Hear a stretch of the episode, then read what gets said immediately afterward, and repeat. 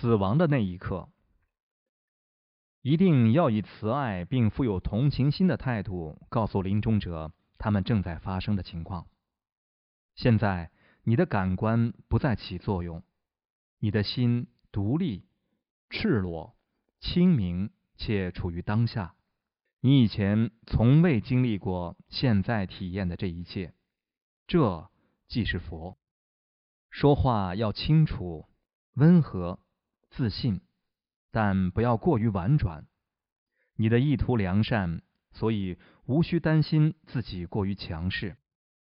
事实上，在这一刻，务必强力推销。王者心识赤裸体验其心的时间只有一刹那。尽管这个体验可能只会持续另一刹那，但是他们领会这个体验是极为重要的。这就是为什么你能做的最佳之举，就是不断重复这些指示，一遍又一遍的复述。王者无法点头称谢，他们肯定无法给你任何回报，因此你永远不会知道你说的话是否有被听到或起到什么帮助。这使得引导人度过临终和死亡过程，完全是一种无私奉献的行为。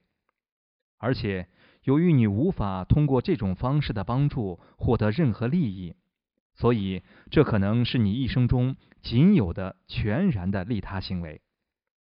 如果你无法进行引导，例如因为他床边的家人很容易对任何与心灵相关的事情感到不悦。总是要记住，你可以在临终者死后再告诉他这所有的讯息。